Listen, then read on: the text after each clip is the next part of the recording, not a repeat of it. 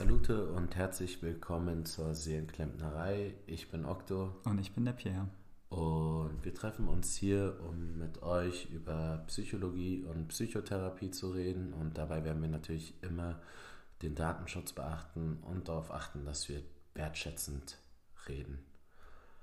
Ansonsten gehe ich direkt rein und starte, los, ja. starte mit einer Frage an dich.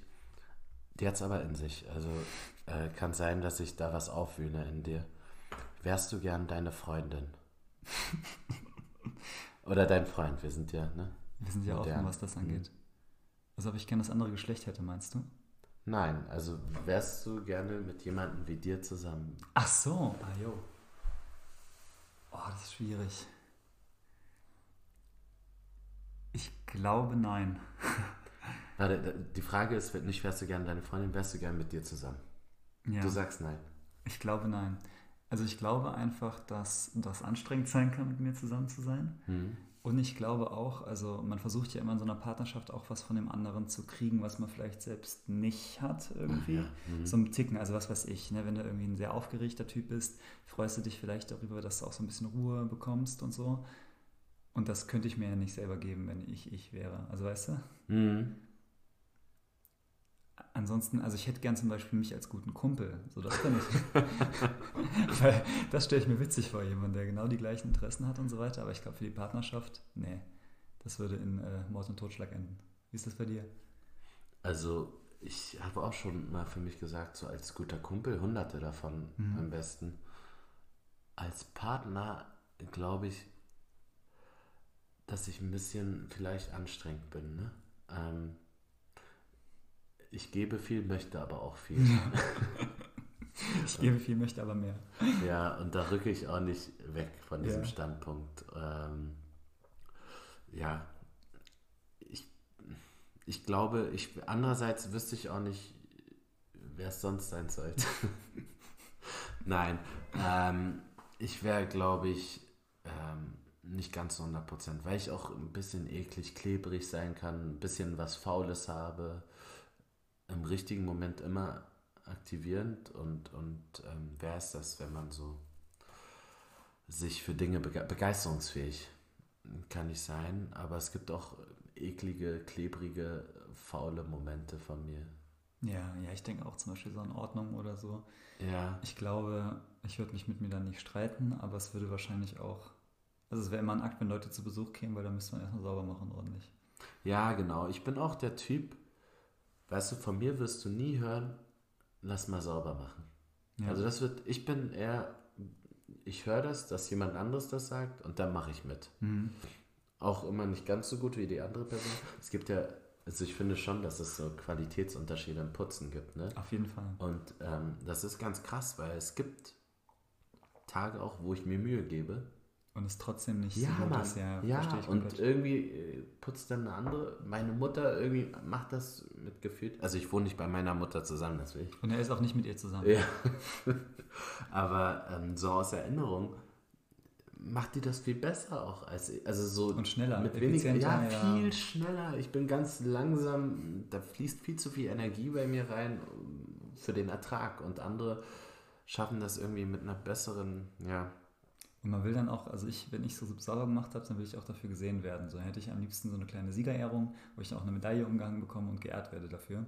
Mhm. Und das ist ja auch immer so ein Akt. So, ne? Genau, ich reagiere, genau, genau, genau. Ich reagiere auch super zickig, wenn irgendwas angesprochen wird, das nicht so ordentlich ist. So. Und wenn ich mal was sauber mache, will ich eine Urkunde. Ja. Also es ist so, ja. Ähm, dennoch, jetzt mit Blick auf meinen Körper, wäre ich auch gerne ja. mit mir zusammen. Ja. Hat dich überrascht, die Frage, ne? Hat mich überrascht, aber ich habe echt, ich habe was Schlimmeres erwartet. Ja. Deswegen, ich bin froh, dass es dann doch nicht mich so vom Hocker gehauen hat.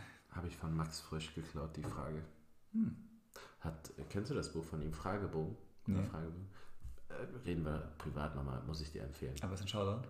Ist ein Shoutout an Max Frisch, ja. ja. Schöne Grüße. Hm. Und dann Kati Hummels. Ansonsten ähm, kommen wir zur Sache, würde ich sagen. Ja, auf geht's. Hast du Angst? Oft, ja. Ja, ich habe auch Angst. Jetzt gerade auch? Jetzt gerade auch. Also, ne, das, da mache ich mal eine super Überleitung. Wir wollen heute über Angst mit euch reden. Und zwar erstmal, was ist allgemein Angst? Und ab welchem Punkt würde man vielleicht in einen Bereich reinkommen, wo man sagt, das ist nicht nur in Anführungszeichen normale Anführungszeichen und Angst, sondern pathologische Angst. Wir sind im Bereich der Angsterkrankung. Mhm. Was ist denn Angst? Angst ist erstmal ein anderes Wort für dafür, dass mein Körper in einem Zustand, also ich drücke es jetzt mal ganz wissenschaftlich aus, mein Körper ist in einem Zustand, um auf eine bedrohliche Situation reagieren zu können. Mhm. Das ist Angst. Mein Körper und Geist, würde ich sagen. Ja. Ähm, das, das ist ein Programm, das abläuft eigentlich. Ein Programm, was ne? abläuft. Es ist, genau, es ist ein Programm, das mich in einen Zustand versetzt, von einem Säbelzahntiger irgendwie zu entkommen vielleicht. Oder mhm. mit der Situation fertig zu werden. Eigentlich was, was Gutes, ne? Ja, was, was Sinnvolles. Ne? Kommt gerade auch aus einer Zeit, das weiß man auch, dass das emotionale System des Gehirns deutlich jünger ist sozusagen als sowas wie Impulskontrolle und so weiter. Das heißt, ich sag mal, unsere Vorfahren, die mit Säbelzahntigern zu tun hatten, die hatten auch schon Angst. Und das war damals ganz adaptiv dafür, auf bedrohliche Reize super schnell reagieren zu können. Mhm. Und jetzt meinst du, dass vielleicht Humber, ich glaube, so war die Namensgebung so im Neandertaler mhm. Zeitalter, Humber eher überlebt hatte als Rumba.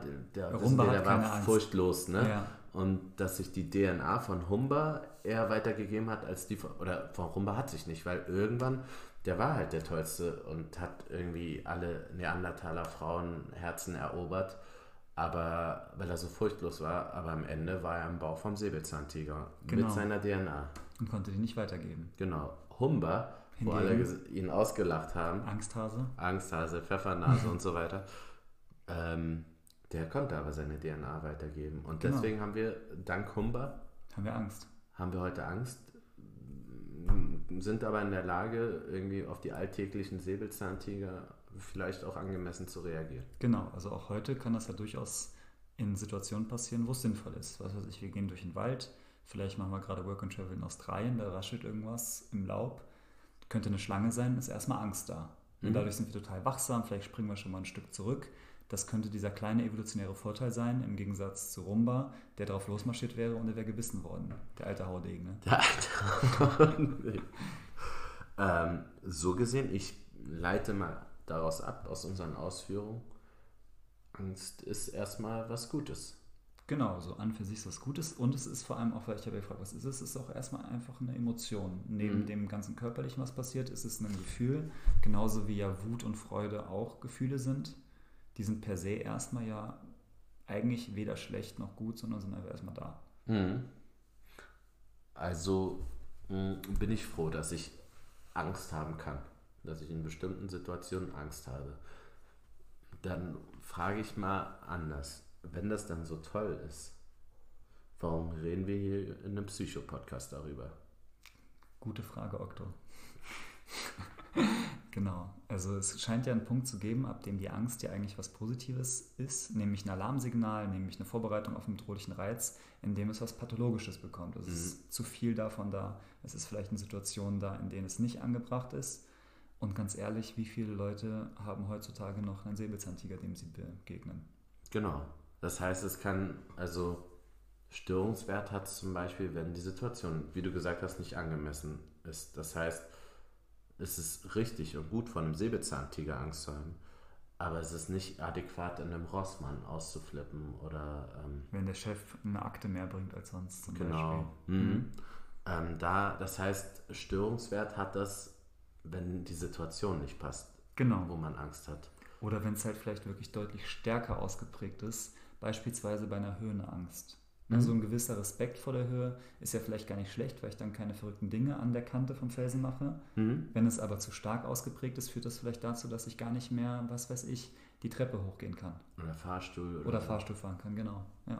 Äh, Höhenangst finde ich schon irre irgendwie, ne? Weil ähm, irre ist jetzt eine blöde Formulierung für einen Psychopodcast, wenn man wertschätzend drehen will. Aber ich meine, andersrum. Es ist fast irre, irgendwie keine Höhenangst zu haben. Hm. Und ich habe erstaunlich wenig Höhenangst. Mir macht das fast gar nichts aus. Echt? Und ich finde das auch nicht richtig. Verstehst du, was ich ja. meine? So, ähm, ich bin da an einem anderen Extrem. Also zum Beispiel jetzt, es gibt ja so Türme, die man begehen kann. Und dann gibt es auch so Türme mit so einer Gittertreppe. Mhm. So, und du bist dann in, ich weiß nicht, 300 Meter wollte ich gerade sagen, aber das ist ja fast... Ja, der Eiffelturm. Ja. genau, das ist ja Blödsinn, aber in, in sehr, sehr weiter Höhe, sagen wir tödlicher Höhe. Mhm. Und, und theoretisch habe ich mich ja niemals mit diesem Turm auseinandergesetzt, dass der auch fallen könnte und so. Und trotzdem chill ich da sehr, sehr ruhig, als wäre ich da im Erdgeschoss. Irgendwie hinterfrage ich das, dass ich manchmal zu ruhig in der Höhe bin. Ist bei mir nicht so. Ja. Also ich habe schon so eine gewisse Nervosität, wenn es hochgeht irgendwie. Ich stelle mich dem, aber ich kenne das zum Beispiel beim Skifahren auch, dann fährst du ja auch immer so mit Liften. Mhm. Ja, du wirst ja hochgezogen oder in so einem Sessellift sitzt du drin und wenn du dann irgendwann an einem Punkt bist, wo du vielleicht mal 50 Meter über dem Boden bist, so dann wird mir schon ein bisschen mulmig. Mhm. Ich muss sagen, Höhe ist so ein Ding, da habe ich Respekt vor auf jeden Fall. Ja, jetzt will ich, ja, jetzt wollte ich was Dummes sagen. So vor allem, wenn du fällst so und nicht klar ist, ob man stirbt oder nicht, finde ich, ist eine furchtbar unangenehme. ja. Weil auf, also solltest du überleben, auf dieses Leben hat doch niemand Bock. Du meinst, wenn dann irgendwie, keine Ahnung. Ja, wenn mein Bein dann im Gesicht ist oder so. Doch, ja. ja. Aber wir driften ab. Genau, nochmal kurz zum Säbelzahntiger. Ich finde, wir sollten nochmal kurz auf die drei Fs eingehen. Mm, sehr gut. So drei Reaktionen, die man quasi zeigen kann bei Angst, typischerweise so, ne? Das aus der Theorie abgeleitet, kann man so ein bisschen sagen. Mhm. Was also, sind die denn, die drei Fs? Also du bist jetzt der Säbelzahntiger. Mhm. Ich könnte jetzt entscheiden, Rumba hat das viel gemacht, mit dir zu kämpfen. Fight. Genau. Mhm. Humba hat Flight genommen. Also fliehen. Ja. Die drei Fs kommen übrigens aus dem Englischen, deswegen ähm, übersetzen wir das ja. auch. Ja. Mhm. Und dann gibt es auch den Freeze-Typ, den starre Typen. Es gibt es übrigens auch in der Tierwelt, diese Angsttypen. Ne? Ähm, und es gibt Leute oder Situationen, wo es auch angebracht ist, stark zu sein, sich, sich nicht totzustellen. Zu, wenn weit, du ne? zum Beispiel ähm, fremd gehst, ne? oder du bist Komplize ähm, beim Fremdgehen und dann kommt der Partner rein und du bist mit, äh, mit der Partnerin im Bett und dann musst du in den Schrank, in den Kleiderschrank. Dann kann es gut sein, stark zu sein. Das ist ein erschreckend spezifisches Beispiel, das, das, ist, das mache ich immer in der Angstgruppe ja. in der Therapie. Ja, guter Punkt. Nein, das kann, also genau, das sind die drei äh, Punkte. Und es ist je nach Situation und es gibt verschiedene Angsttypen. Mhm. Es gibt Leute, die reagieren immer auf Fight-Ebene, schön Kampf, Flucht nach vorne. Mhm. Leute, die immer eher mit, mit Flucht oder Starre reagieren. Das ist von Typ zu Typ und auch ein bisschen von Situation zu Situation ja, unterschiedlich. unterschiedlich. Ja. Genau, und wenn man sich jetzt das nochmal vorstellt, dass eigentlich der Körper, wir haben ja schon gesagt, es werden bestimmte Prozesse in Gang gesetzt, wo der Körper auf, solchen, auf solches Verhalten vorbereitet wird. Wenn wir jetzt mal das nehmen, zum Beispiel mit der Akte, die einem auf den Schreibtisch gelegt wird, dann sind alle drei Reaktionen eigentlich nicht besonders sinnvoll. Dem Chef eine reinhauen wäre kämpfen, wirst du gefeuert, ist nicht gut. Abmahnung. Abmahnung, ne? Ich sag mal, aufstehen und aus dem Raum rennen, auch merkwürdig. So, ne? Ja. Und einfach erstarren und gar nichts mehr machen, da werden die sich auch fragen, was ist denn mit dem los heute? Mhm. Ne? Das heißt also, diese Aktionen oder diese Verhaltensweisen, die da, wo es herkommt, damals, wo es wirklich um lebensbedrohliche Reize ging, total sinnvoll waren, haben einfach in der heutigen Welt häufig nicht so ganz den, den erfolgsversprechenden Faktor, sage ich mal. Mhm.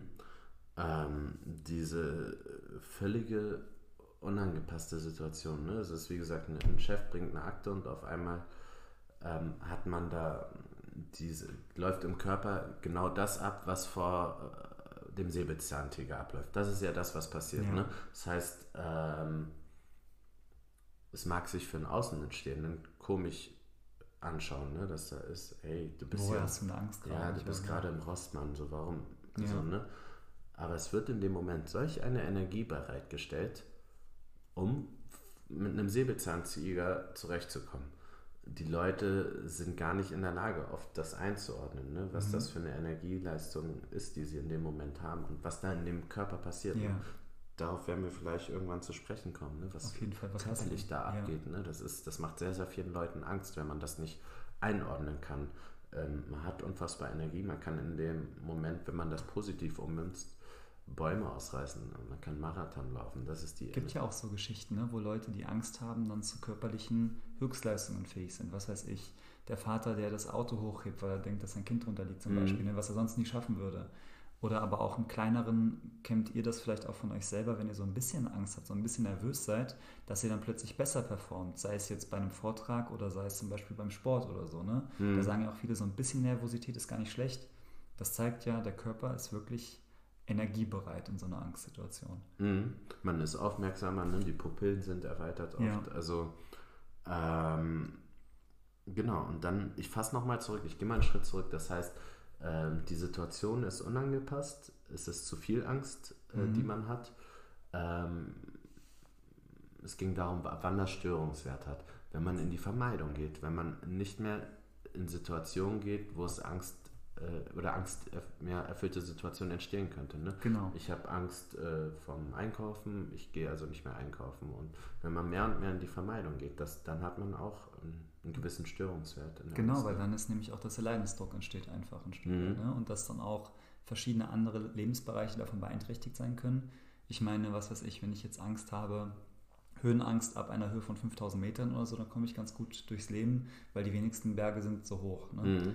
Aber wenn ich jetzt zum Beispiel anfange, irgendwie zu vermeiden, keine Ahnung, auch nur zwei Treppenstufen hochzugehen oder sowas, weil ich dann schon Höhenangst bekomme, dann wird es schon schwieriger und dann wird es anstrengend, mein Leben so zu gestalten, dass ich dieser Angst nicht begegne und dann habe ich dann natürlich einen Leidensdruck.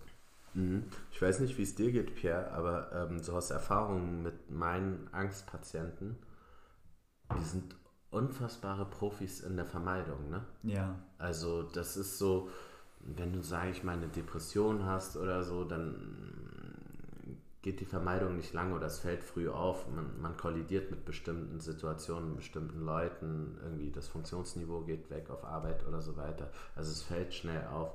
Aber es, bei Angsterkrankungen, je nachdem, in welcher Diagnose man landet, kann man sich wunderbar ein Leben irgendwie, nicht wunderbar, aber irgendwie ein Leben so gestalten, dass, dass man, zurechtkommt damit irgendwie. diese Situation ziemlich doll umkurvt. Ja. Ich hatte das oft, dass ähm, wir Anamnese hatten und ähm, wir von ganz anderen Dingen gesprochen hatten, nur nicht von Angst, mhm. dass die Leute so lange schon ähm, diese Angstsituation umkurvt hatten, dass denen der Leidensdruck gar nicht mehr bewusst war. Und das dann irgendwie nach in der dritten, vierten Stunde aufgefallen ist. Zum Beispiel Autofahren ist ja so ein Ding, ne, wo wirklich erstaunlich viele Leute Angst vor haben, finde ich so. Also das begegnet mir total oft im klinischen Kontext. Und dann ist das ja aber auch etwas, wo, wenn man jetzt nicht gerade einen Job hat, wo man jeden Tag fahren muss, man relativ gut damit zurechtkommt, dann auf die öffentlichen umzusteigen oder sich fahren zu lassen und so weiter. Mhm. Ne, klassischerweise sehe ich da so vor mir die etwas ältere Frau, mhm. die irgendwie da mit dem Auto vielleicht einen Unfall hat oder sowas, die dann Angst davor bekommen hat und die dann einfach kein Auto mehr fährt. Und dann muss das gar nicht auffallen, so, weil die vielleicht ihr Leben so eingerichtet hat, dass sie auch über Jahre hinweg zurechtkommt, ohne Auto zu fahren. Mhm. Ja? ja? der Leidensdruck hängt so ein bisschen davon ab, welche Situation, also wovor ja. man Ängste hat. Ne? Ähm, wenn man Berliner ist und eine Pferdephobie hat, dann passt das schon, glaube ich, ja. zum Beispiel. Dann läuft das ganz, ganz gut. Aber ähm, wir haben jetzt schon so ein bisschen ein ähm, paar Störungsbilder genannt. Wollen Kurz wir, skizziert, ja. Wollen wir mal Tennis spielen? Und du nennst eine, dann nenne ich eine, dann nennst du eine und dann nenne ich. Genau, also nur, um das kurz einzuleiten, Angst ist nicht gleich Angst, sondern Angsterkrankung ist auch nicht gleich Angsterkrankung. Es gibt verschiedene Diagnosen, die man da unterscheidet. Und eine davon ist zum Beispiel die soziale Phobie. Mhm. Sollen wir es auch noch kurz erklären? Ja, finde ich gut. Mal mit einem Satz. Ne? Die Angst, die da im, im Kern steckt, ist die Angst vor negativer Bewertung, negativ aufzufallen im sozialen Kontext. Ob das jetzt nur eine weitere Person ist oder eine Gruppensituation oder so, das kann sehr unterschiedlich sein. Es geht aber immer darum, dass einem irgendetwas im sozialen Umfeld vielleicht unangenehm ist und man davor Angst hat, dass das von den anderen in irgendeiner Form bewertet wird. Mhm. Ähm, dann mache ich weiter mit der Agoraphobie. Mhm. Das ist, äh, Agora kommt aus dem Griechischen und steht, äh, Agora heißt Marktplatz, die Angst äh, und Phobos die Furcht, also Platzangst, Marktplatzangst. Und ähm, die Angst ist nicht vor dem Marktplatz. Oder ne, die tritt typischerweise in Verkehrsmitteln auf oder, oder in Supermärkten oder eben auf bestimmten Plätzen oder in Konzerthallen. Die Angst ist nicht vor solchen Orten, sondern die Angst, die dahinter steckt, ist, nicht aus bestimmten Situationen rauszukommen. Das heißt, es kann durchaus sein, dass jemand so eine Angst vor Supermärkten hat aber im Rewe deutlich besser klarkommt als im Penny zum Beispiel. Weil es übersichtlicher ist. übersichtlicher Beispiel, ja. ist und weil man dann da, nee, weil er die Ja-Produkte besser, nein, weil man da auch besser rauskommt. Ne? Während ja. du im Penny, sobald du, finde ich irgendwie auch voll schlimm an unseren Supermärkten, dass du nicht rauskommst, wenn du drin bist. Das stimmt, du bist da so ein Point of No Return, wenn du irgendwie da schon ein paar Meter drin bist, dann musst du den ganzen Weg gehen, um rauszukommen. Ne? Ich weiß nicht, ob dieser Exkurs jetzt angebracht ist, aber ich war Samstag, an einem Ostersamstag im Supermarkt und das waren so zwei Supermärkte nebeneinander und dann war ich im ersten, Aldi, und du musst ja jetzt auch Corona-bedingt immer einen Einkaufswagen mhm. nehmen. Und dann hatten sie nicht das Produkt, was ich aber unbedingt wollte, sodass ich dann äh, gesagt habe, okay, ich gehe zum Rewe nebenan. Mhm. Aber ich kam nicht aus dem Aldi raus. Weil ich kann mich nicht auch in der Kasse da an der Schlange entlang mit so einem fucking Wagen ja. vorbeischleichen. Das war, na, ist eine andere Geschichte. Aber war schwierig für dich. Ist eine andere, ja, war schwierig, total. Wir telefonieren übrigens gerade, weil er immer noch im Aldi ist. genau. Agoraphobie ist die Angst, nicht aus Situationen rauszukommen. Das ist ähm, die okay. Angst, die dahinter mhm. steckt. Ähm, auch schwierig, weil, ähm, wenn ich jetzt sage, Verkehrsmittel, Supermarkt, Supermarktschlangen und so, das ist Alltag. Ja, schwierig zu vermeiden, keine Frage. Und häufig einhergehend mit der Agoraphobie ist die sogenannte Panikstörung. Mhm. Da im Kern geht es wirklich um Panikattacken. Was das genau ist, das würden wir gleich auch nochmal erklären. Da kommen eben diese Panikattacken mit so körperlichen Beschwerden wie zum Beispiel Atemnot, Zittern und so weiter vor allem vor und die Leute haben oftmals, wenn eigentlich immer das Gefühl, sie wissen gar nicht, woher das kommt. Das heißt, so eine Panikattacke kommt plötzlich für die Leute und dann sind sie in so einem Zustand der massiven Angst drin, das geht auch wieder weg, aber da kommt wieder die Angst, okay, was ist, wenn es wieder passiert? Mhm. Und wenn das zum Beispiel das erste Mal bei so einem öffentlichen Platz passiert, das erklärt auch diese Verbindung, warum das häufig zusammenkommt, dass die Leute dann anfangen, eben zum Beispiel öffentliche Plätze zu meiden und dann hätten wir schon Agoraphobie mit Panikstörung. Mhm. Genau. Ähm, und das Blöde an der Panikstörung ist, also wenn du nur Agoraphobie hast, dann kannst du die Situation antizipieren, aber wenn du beides hast, dann wird es schwierig für dich und dann wird es unwillkürlich und dann bist du in so einem ständigen Zustand der Nervosität. Das mhm. könnte immer passieren, das könnte jederzeit und manchmal hat man so einen, äh, viele Angstpatienten beschreiben das, also das sind meine Worte, aber die beschreiben das anders so, da gibt es so ein Arousal, ne? so dass manchmal wachst du auf und denkst so, oh es knistert, es liegt was in der Luft so und dann hast du bei jeder Angstsituation äh, oder jeder Aktion Angst, dass was passieren könnte. Das stelle ich mir irgendwie sehr, sehr schlimm vor. Ja, wenn man genau. häufig so. Oder dass so ein äh, Gefühl quasi da ist, von wegen, ach, immer wenn ich das habe, diese Arousal, was du gerade mhm. meintest, das kann ja sein, zum Beispiel, wenn ich merke, ich habe schon so einen leichten Kopfschmerz oder sowas, ne, dann mhm. haben die schon für sich so bestimmte Hinweisschilder, sage ich mal, in der Wahrnehmung, wo sie wissen, okay, jetzt könnte es gleich passieren. Und dadurch steigert man sich natürlich erst recht rein. Ne? Ja, so diese Erwartungsangst. Oder Vermeidung.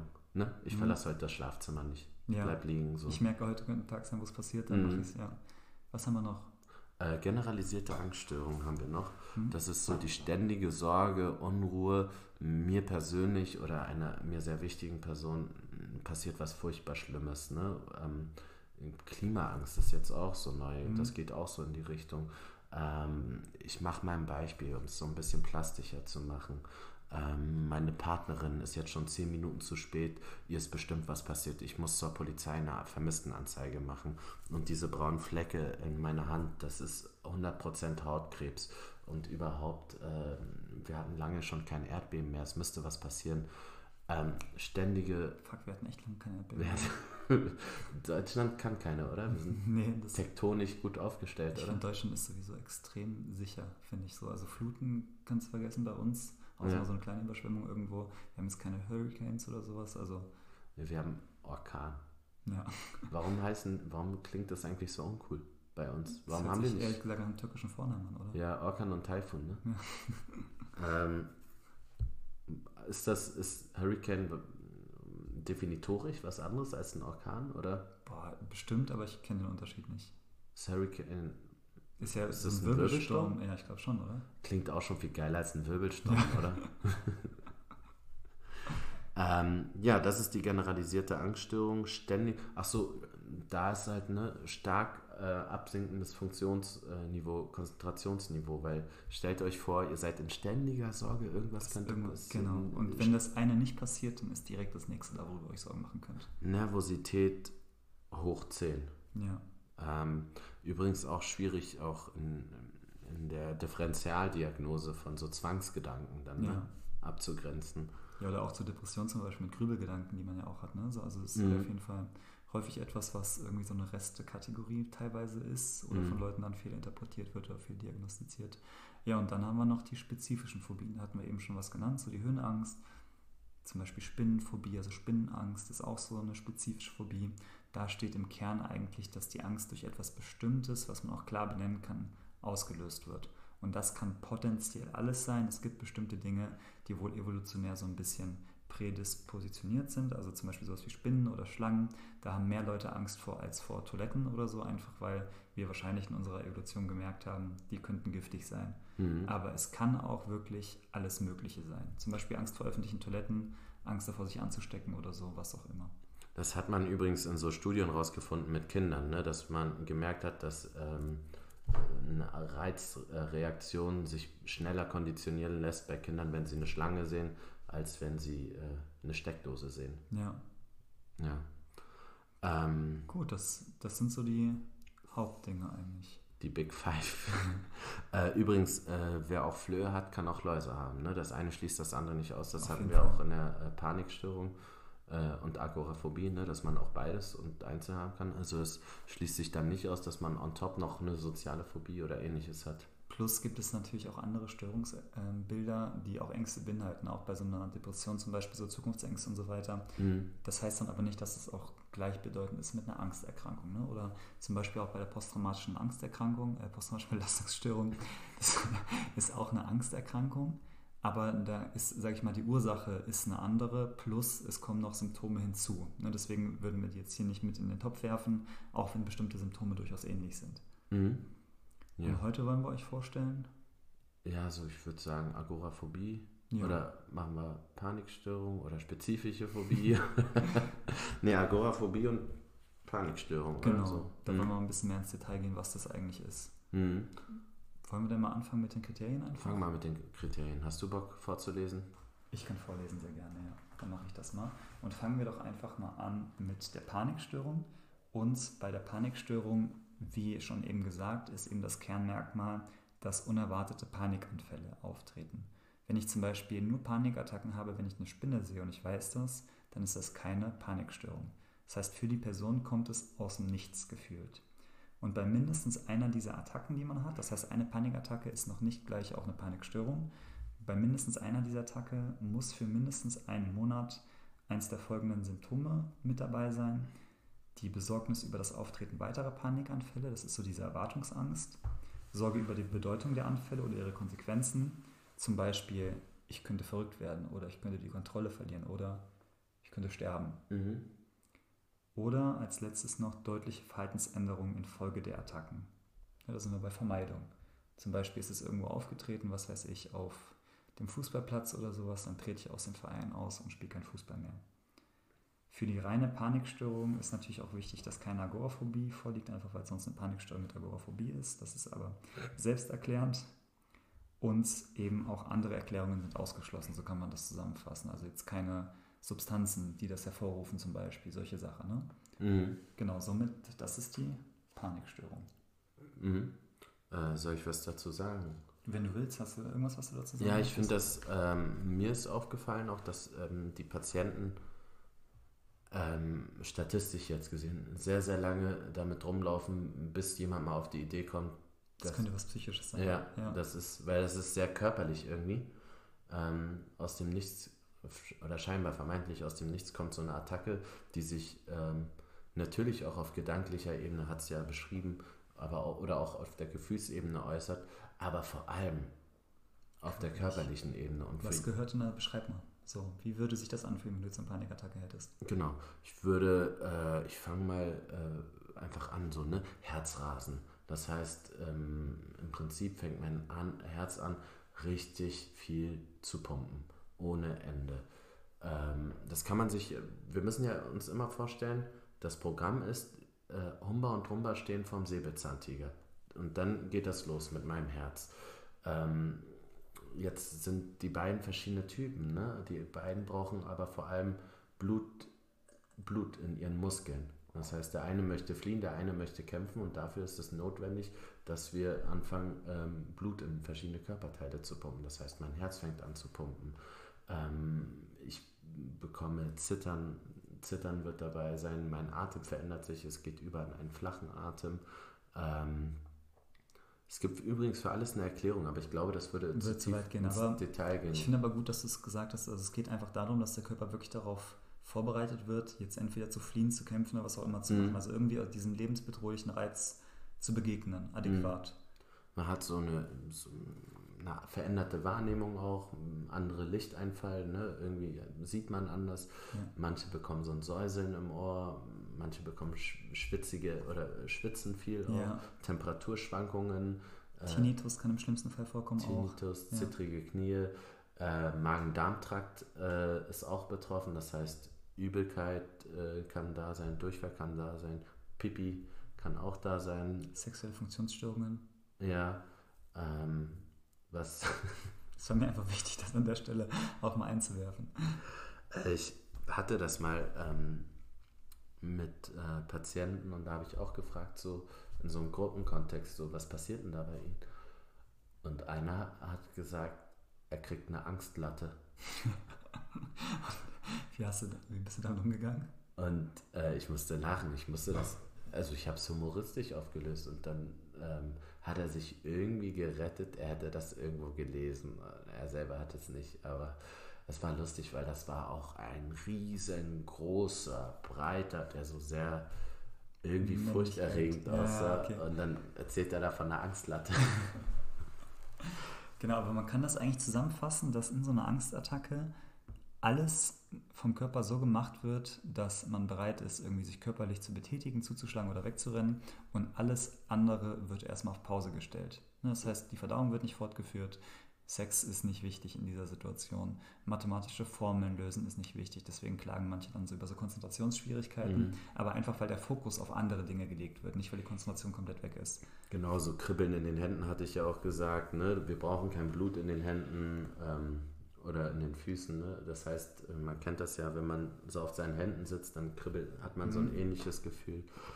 Ähm, und viele beschreiben auch so krasse Gliederschmerzen oder Rückenschmerzen danach in dem Moment. Und das ist letztendlich das Anspannungsniveau. Ja. So sehr hat der Körper seine Muskeln aufgepumpt, dass es einfach wehtut danach, wenn man so hart angespannt ist. Ähm, genau, das sind so die Symptome, die bei so einer ähm, Panikattacke auftreten. Plus halt diese kognitive Komponente, also diese gedankliche Komponente, mit mir passiert gleich irgendwas Schlimmes. Hm? Wenn ich, ich denke, sterbe, ja, ich falle um wenn ich denken würde, so geil, mein Körper ballert mal richtig, dann wäre es ja kein Problem. Sondern mhm. das passiert ja, ich sag mal, dieses, was sich so schlimm anfühlt, ist dieser Gedanke, gerade passiert was wirklich Katastrophales mit mir. Und das wäre dann, wenn wir in so einem Angstkreislauf, das wirkt ja nicht äh, beruhigend auf die körperlichen Symptome. Das heißt, im Prinzip verstärkt sich dadurch diese Angstreaktion ja. nur umso mehr. Und jetzt stelle ich mir jemanden vor, so ein, so ein Hans Dieter, ja, der einfach mitten im Beruf steht, irgendwie noch nie mit äh, psychischen Phänomen irgendwie zu tun hatte. Der hat immer über den Rolf, der Depression hat, hat er immer gesagt, er will nur nicht arbeiten. Genau, der hat, ja genau, der hat, genau so ein Hans-Dieter ja. ist das. Und dann bekommt er diese äh, Panikattacken.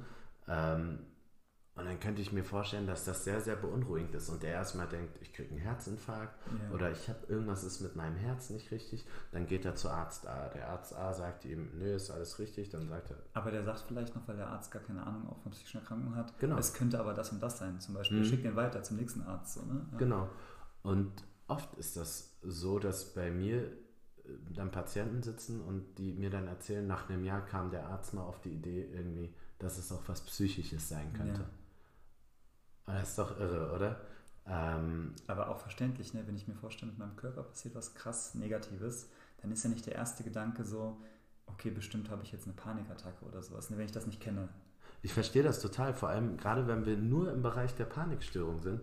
Wie gesagt, unwillkürlich. Es ist nicht so, dass du das in einen Kontext mit irgendwas ja. bringen kannst. Nicht ah, immer, wenn ich in der und der Situation ja. oder Höhenangst oder was weiß ich, sondern mal bin ich beim Golfen, mal bin ich bei der Arbeit oder was weiß ich und dann passiert es und dann kann ich nachvollziehen, dass das ziemlich lange unter dem Radar der Psychotherapie lief und auch sehr, sehr beunruhigend, weil du denkst, ja, mit, mit dir ist wirklich ernsthaft, du hast eine ernsthafte Krankheit. Ja. Und vor allem das Ding ist ja auch, selbst wenn du dann beim Arzt warst und der sagt dir, alles in Ordnung, das hält vielleicht für ein paar Wochen an und dann denkst du dir, oh, ich habe es aber wieder, na, es kann ja jetzt was mit mir schiefgelaufen sein. Oder aber der hat das nicht gefunden, weil er das mhm. und das nicht kontrolliert hat. Das heißt, eigentlich so diese Aussage vom Arzt, mit Ihnen ist alles in Ordnung, das reicht nicht. Mhm. Das, man kann sich trotzdem mal wieder reinsteigern. Mhm. Ich erlebe die Angstpatienten oft sehr dankbar ja. bei mir. Also es ist, je nach Störungsbild hast du ja auch Patienten, die, ja, zum Beispiel Schmerzpatienten, hat man ja die Erfahrung oder macht man die Erfahrung oft, dass man ein bisschen vorsichtig sein muss im, im, Aufbau der therapeutischen Beziehung. Teilweise wird es weniger gut angenommen, die Erklärung dafür, dass zum Beispiel ein Rückenschmerz jetzt psychisch bedingt genau. sein könnte. Ja. Die haben ja auch ziemlich schlechte Erfahrungen mit dem Gesundheitssystem oft genau. gemacht und, ähm, und projizieren das auf uns bei Angstpatienten kann das auch sein, dass sie schlechte Erfahrungen mit dem Gesundheitssystem gemacht haben, beziehungsweise keine guten, keiner hat was gefunden. Aber wir sind jetzt endlich die Lösung. Also wir werden äh, mehr als Lösung angesehen als so ein Schmerzpatient, der Schmerzen hat und dann kriegst du gesagt. Weil wir auch eine bessere Perspektive bieten für Angsterkrankten natürlich, ne? Muss man sagen, ja. ja bei Schmerzpatienten ist ja häufig dann so dieser Gedanke von wegen, naja, sie müssen lernen, mit dem Schmerz umzugehen und nicht, wir machen den weg. Und bei Angsterkrankungen sagen wir schon, na, kann schon sein, dass das weg ist, dann an mhm. der Therapie. Ne? Aber genau, das ist dann so eine Panikattacke und bei der Panikstörung würde das eben vermehrt auftreten. In der Regel dauert so eine Attacke um die 20 Minuten, gibt aber auch Leute, bei denen das deutlich länger ist, bei denen es vielleicht ein bisschen kürzer ist, aber einfach um so einen Richtwert zu haben. Das heißt, es gibt aber auch immer wieder Zeiten, wo eben gerade keine Panikattacke da ist. Das heißt aber nicht, dass die Person in der Situation da nicht Angst hat davor, dass wieder eine kommen könnte. Mhm. Das heißt, die Erwartungsangst ist von der reinen Panikattacke nochmal abzugrenzen und ich finde auch, dass was im Vordergrund steht bei den Leuten extrem unterschiedlich ist. Mhm. Die einen sagen zum Beispiel so, mir ist so schwindelig, das ist so das Schlimmste für mich. Mhm. Die anderen sagen so, nee, diese Kurzatmigkeit, damit kann ich überhaupt nicht umgehen. Das heißt, was genau von, diesen, von dieser riesigen Bandbreite an körperlichen Symptomen bei der Person auftritt und was sie als besonders schlimm empfindet, kann sehr unterschiedlich sein. Ja, ähm, ich habe vergessen, was ich sagen wollte. Ich wollte noch was Wichtiges sagen, aber ich habe es vergessen. Wir machen weiter, wahrscheinlich kommt es wieder. okay. Wollen wir zu Agoraphobie noch Gerne. Mal Willst du vorlesen? Mm -mm. Okay, dann fange ich einfach mal an. Und zwar die Agoraphobie. Was muss da erfüllt sein? Also es muss eine deutliche und anhaltende Furcht oder Unvermeidung von mindestens zwei der folgenden Situationen stattfinden. Menschenmengen, öffentliche Plätze, Alleinereisen, oder Reisen mit weiter Entfernung von zu Hause. Ja, das ist erstmal so dieses Agoraphobe vermeiden. Und wenigstens einmal nach Auftreten der Störung müssen in der gefürchteten Situation mindestens zwei der, und jetzt kommt eine Liste von Symptomen, Angstsymptome, vorhanden sein für einen Zeitraum von mindestens. Ja, sagen wir eine Spanne. Eine Spanne. Ja. ja. Genau, und was dazu gehört, das sind ähm, die Sachen, die wir eben gerade schon beschrieben haben. Ne? Das sind dieses Herzrasen, das ist die Atemnot, ein Beklemmungsgefühl in der Brust übrigens kann auch dazu gehören. Auch so ein Schmerzen in der Brust hervorgerufen, zum Beispiel dadurch, dass sich die Brustmuskeln zusammenziehen. All solche Sachen können auftreten. Oder Angstlatte. Die Angstlatte sehr wichtig, sehr häufig vorkommt ja. auch. Ja. Deswegen auch, äh, wenn ihr einen Partner habt und der ist erregt, müsst ihr immer kritisch hinterfragen, ob das nicht vielleicht gerade einfach nur die Angstlatte ist mhm. und der euch gar nicht attraktiv findet. Stimmt, ja. ja. Vielleicht macht ihr ihm Angst. Ja. Genau, das wäre die Agoraphobie. Ne? Und jetzt Agoraphobie mit Panikstörung ergibt sich, glaube ich, ganz gut aus der Kombination der beiden Sachen, die wir gerade vorgestellt haben. Ja, da muss man eins und eins ja. zusammenzählen. Ähm, ja, wir hatten ja schon drüber gesprochen. Mir macht die äh, Arbeit mit Angstpatienten mit am meisten Spaß. Mhm. Wobei äh, ich glaube, und die Person war sehr fassadär. Ich glaube, da steckte mehr dahinter. Ich hatte erst einmal, dass eine Person nur eine Angsterkrankung hatte. Ähm, wie gesagt, ich glaube, da war auch was dahinter, aber ihr war es sehr wichtig, stark zu wirken, sodass dann nur eine Panikstörung am Ende auf dem Entlassbrief stand. Und nicht Depression. Nicht, nicht noch, naja, vor allem sie war auch in der Vergangenheit Also nicht, nicht was Depressives, aber ähm, Angst kommt selten allein. Finde ich auch wirklich, also in den aller, allermeisten Fällen hat man eine Angsterkrankung zusammen mit entweder wirklich einer ausgeprägten depressiven Episode noch mit dabei oder zumindest dem Gefühl, da könnte noch was Depressives mit dabei sein. Ob es jetzt für eine eigene Störung reicht, ist die andere Frage. Aber ich finde auch, dass das sehr häufig miteinander einhergeht. Und man weiß ja auch, dass zum Beispiel Antidepressiva von der Medikation her auch bei Angsterkrankungen eingesetzt werden. Das heißt, auch hirnbiologisch laufen da ja ähnliche Prozesse ab oder zumindest ähnliche äh, Systeme sind beeinträchtigt. Mhm. Mhm. Ähm, und das Blöde ist, ähm, wir fangen an, irgendwie stellt sich so eine Angstsymptomatik ein. Ich gehe mehr und mehr in die Vermeidung. Leider funktioniert ja diese Strategie. Das mhm. heißt, ähm, in meinem Kopf verankert sich jetzt, oder ich mache es mal anders, ja. Ich laufe auf der Straße lang und meine große Angst ist die vor schwarzen Hunden. Das heißt, ich laufe einem Hund entgegen. Jetzt kenne ich mich, ich habe Angst, was mache ich? Ich wechsle die Straßenseite. Sind wir die verschiedenen Typen? Ne? Rumba hätte dem auf die Fresse gehauen, dem Hund. Ich bin aber Humba und ich wechsle die Straßenseite. Hm, es, hätte, es gäbe manche, die würden auch einfach am Straßenrand dann stehen bleiben. Ne? Mhm. Ähm, klappt erstmal in dem Moment und meine Strategie ist aufgegangen. Weil ich geflüchtet bin oder die Situation gemieden habe, habe ich keine Angst bekommen. Nicht. Was Gutes. Nicht, weil ich die Person, äh, weil ich die Situation überstanden habe oder weil der Hund mich gar nicht erst mhm. nie ein Interesse daran hatte, mich anzufallen oder ähnliches. Genau. Langfristig führt das dazu, dass ich dann immer diese Strategie anwende. Jetzt ähm, ist das so, dass ich kein berühmter äh, Psychologie-Podcaster bin, sondern stell dir vor, ich bin Postbote. Mhm.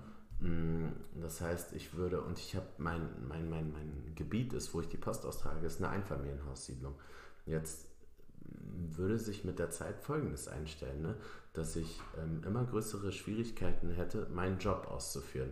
Dass ich vielleicht nicht nur ähm, dann Angst bekäme vor schwarzen Hunden, sondern ich brauche nur von beiden Bellen zu hören und habe Angst. Das heißt, meine Angst generalisiert sich von schwarzen Hunden auf alle Hunde. Und es mhm. kann sein, als Postbote, ich bin, ich weiß, ich bin in einer Einfamilienhaussiedlung, da sind viele Hunde, ne, die im Garten rumschwören, beziehungsweise ich bekomme die mit. Das heißt, ich könnte auch Ängste vor solchen Siedlungen, vor solchen Gegenden bekommen. Das heißt, die Vermeidung führt auf lange Sicht nicht nur dazu, dass meine Angst sich stabilisiert, sondern dass sie sich auch generalisiert und immer mehr Situationen oder, oder immer mehr Situ ja, Situationen oder Kontexte zu meiner Angststruktur dazugehören, die ich meide. Ja. Das ist das Blöde. Und dann im schlimmsten Fall sitze ich dann wirklich zu Hause und gehe nicht mehr raus. Ne? Mhm. Und das können halt auch, also ich hatte zum Beispiel mal eine von, also eine Frau vom Ordnungsamt sozusagen, und die hat bei sich in der Kleinstadt, wo die halt tätig war, dann verschiedene, ähm, ich sag mal, ja, Vorfälle gehabt mit so einer bestimmten Person, die sie dann öfters mal, was ist, sich beschimpft hat oder angegriffen hat oder so. Und das war jetzt nicht, dass ein Ereignis so richtig krass war. Es hat sich eher so angehört, als ob es sich so gesteigert hat, nach und nach. So, ne? Die Nervosität ist immer größer geworden beim Rausgehen sozusagen in ihrem Dienst. Und irgendwann ist dann tatsächlich mal zu so einer kleinen Handgreiflichkeit gekommen, was war so ein bisschen geschubst oder so. Und dann war dann plötzlich die Angst, da überhaupt rauszugehen. Also, weil potenziell könnte ja diese Person wieder auftreten. Und das war auch so ein schönes Beispiel, wie sie sich dann da verständlicherweise natürlich, ne, weil das sehr unangenehm ist, wenn man irgendwie Angst davor haben muss, körperlich klar, beschädigt ja. zu werden, sogar mhm. keine Frage. Aber es hat sich halt wirklich dazu gesteigert, dass sie dann arbeitsunfähig war, sie konnte nicht mehr arbeiten gehen weil sie einfach sich nicht getraut hat, sozusagen rauszugehen. Und sie hat auch sonst es vermieden, irgendwie alleine rauszugehen.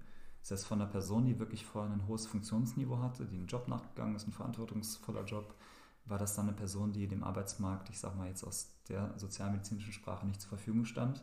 Plus natürlich, das ganze Leben war total eingeschränkt. Oh Mann, ey. Nur wegen dem Typen, der irgendwie ja. sein Knöllchen nicht bezahlen wollte. Ja. Ja. Ähm, ich hatte mal einen Patienten, der war so auch ziemlich kerngesund. Der hat in einem ja, größeren Krankenhaus gearbeitet und zwar so auch für so Brandschutz und so mhm. zuständig. Und dann hat er irgendwann mal in der Zeitung ähm, gelesen, dass ähm, es ging um die Love Parade, die Aufarbeitung der Love Parade. Und ähm, er bei Arbeit hatte bei sich immer seinen Chef, also der hatte nicht nur Brandschutz, sondern auch Arbeitsschutz und so. Ne? Mhm hat er den immer auf Mängel hingewiesen und das war so ein laissez-faire Typ, der Chef, ach, das läuft schon und was mhm. weiß ich und in irgendeinem Gebäude gab es keine Brandschutzanlage und was weiß ich. Und dann hat er irgendwann Zeitungsartikel gelesen, wer eigentlich zur Rechenschaft gezogen wurde für dieses Love Parade Ding. Und das waren genau Leute, so hat er es für mich erzählt, in seiner Funktion. Ja. Und dann, das muss doch, und dann hat ja. er immer auch im Arbeitskontext äh, Panikattacken und Panik, äh, ja, eine Panikstörung entwickelt, ähm, beziehungsweise keine Panikstörung, aber Panikattacken bekommen. Ähm, allein schon der Gedanke an Arbeit hat bei ihm in ihm Panik ausgelöst. Das finde ich manchmal krass, wie auch so ja. singuläre Ereignisse ähm, dazu führen. Und wir kennen das auch in Ansätzen, würde ich sagen. Ne? Jeder kennt das irgendwie mit Bauchschmerzen irgendwo hinzufahren oder so. Ne? Und das ist dieses Sprichwort, ähm, ist ja aus, nicht aus dem Nichts entstanden. Das heißt, irgendwo gab es mal diese Situation, dass man Bauchschmerzen hatte mit etwas. Ja. Ich hatte auch ähm, ja, viele Freunde aus dem Abitur und dann hat sich der Kontakt verlaufen, die, ähm, die beschrieben haben, wie sie immer mit wirklich Bauchschmerzen zur Arbeit gefahren sind. Und wenn man jetzt in diesem Zustand verfahrt, Bauchschmerzen sind ja schon ein erster Hinweisreiz ja. des Körpers, so, ey, du bist, du bist im, im Säbelzahntiger-Modus so ein mhm. bisschen, ne? Ähm, kann das, also ich kann mir das sehr gut, es ist eine der psychischen Störungen. Es ist ja schwierig, sich etwas vorzustellen, wenn man das nicht hat, ja. wo ich mich aber gedanklich gut reinversetzen kann. Ja. Ich finde zum Beispiel Schwangerschaftsdepression schwierig mir vorzustellen. Ja. Wird nie passieren. Wird nie passieren. Was kannst du dir noch schwierig vorstellen? Ich finde so, dass ähm, Schizophrene und so weiter, also alles, was so mit Psychosen zu tun hat, mhm. wo du irgendwie Dinge siehst, die andere Leute nicht sehen. Also solche Sachen, die so, ich sage mal, bewusstseinsfern sind auch, die kann ich mir schwer vorstellen. Aber ich glaube auch verständlicherweise. Ja. Aber ich finde auch Angst kann ich mir auch sehr gut vor. Also zum Beispiel, ich bin auch ein Angsthase, wenn es um also Vorträge geht oder so. Ne? Ja, da muss ich voll oft auf Klo davor auch. Ja. Mhm. Und das ist schon so, dass ich dann, also ich meine, ich weiß es, deswegen zwinge ich mich dazu, mich zu konfrontieren und es einfach zu machen. Aber ein Teil von mir sagt, pack deine Sachen und renn so weit weg wie kannst. Steig in dein Auto und fahr weg. So, und dann merkt man natürlich so nach den ersten fünf Minuten, ja, kein Ding, das läuft irgendwie. Aber so dieser erste Moment ist schon immer auch so mit so ein bisschen, was weiß ich, ich glaube schon, dass mein Herz dann schneller schlägt. Ich glaube auch, dass ich so ein bisschen vielleicht rot bin im Gesicht, weiß ich nicht. Aber deswegen, also ich kann mir das schon vorstellen. Und ich könnte mir auch vorstellen, gut, jetzt habe ich es schon oft genug gemacht, aber mal angenommen, so bei einer neuen Arbeitsstelle, beim ersten Vortrag, den du hältst, passiert was richtig Schlimmes. Mhm. Du verhaspelst dich, einer fängt an zu lachen, du fällst hin und alle treten auf dich ein. Kann ja passieren. Realistisch. Realistisches Szenario. So, ne? mhm. ne? Also irgendwas Schlimmes passiert, dann kann ich mir schon vorstellen, dass das dann dazu führt, dass man sich sagt, so von Vorträgen halte ich mal lieber, halte ich mich fern. Genau, und dann sind wir in diese, im Prinzip ist das so Konditionierung, ne? Ja. Und dann sind wir wieder in diesem Modell, was ich hatte, auch, ähm, okay, ich vermeide das und ich kriege keine Panikattacke. In meine, aus meiner Sicht, weil ich nicht in diese Situation gehe. Und ja. Nicht, weil ich es, also weißt du, weil ich irgendwas gemeistert habe oder irgendwas besonders gut mache. Und so manifestiert sich das. Vermeide diese Situation. Gehe ja. nicht in solche Situationen hinein. Wenn ich jetzt dieses Beispiel hatte, Angst, schwarzer Hund und so weiter. Was wäre denn jetzt, ähm, stell mal vor, du wärst ein Therapeut. Mhm. Ähm, das wäre krass. Was, was wäre denn, wie würde man denn diese Situation lösen? Oder was wäre jetzt der therapeutische Weg, damit ich wieder als Postbote in meine Einfamilienhaussiedlung gehen könnte?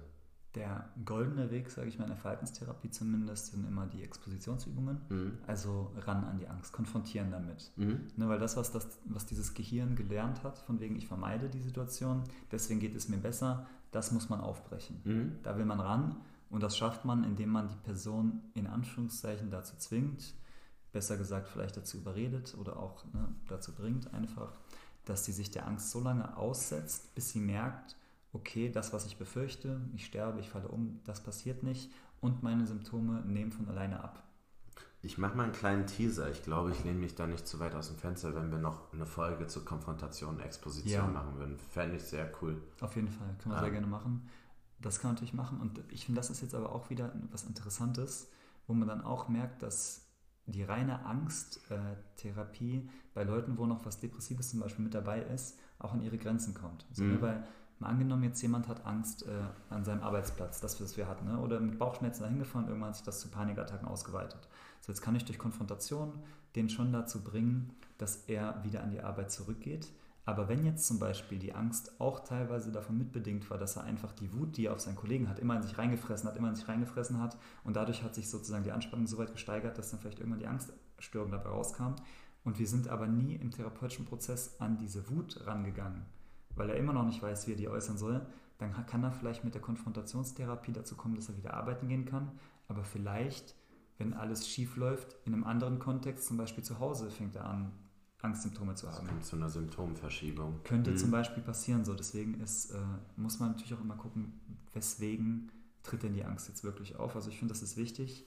Natürlich für die reine Angstbehandlung braucht man das nicht unbedingt, aber ich finde einfach in so einem ganzheitlichen Kontext ist das sinnvoll, zumindest mal die Frage in den Raum zu stellen. So, ne? mhm.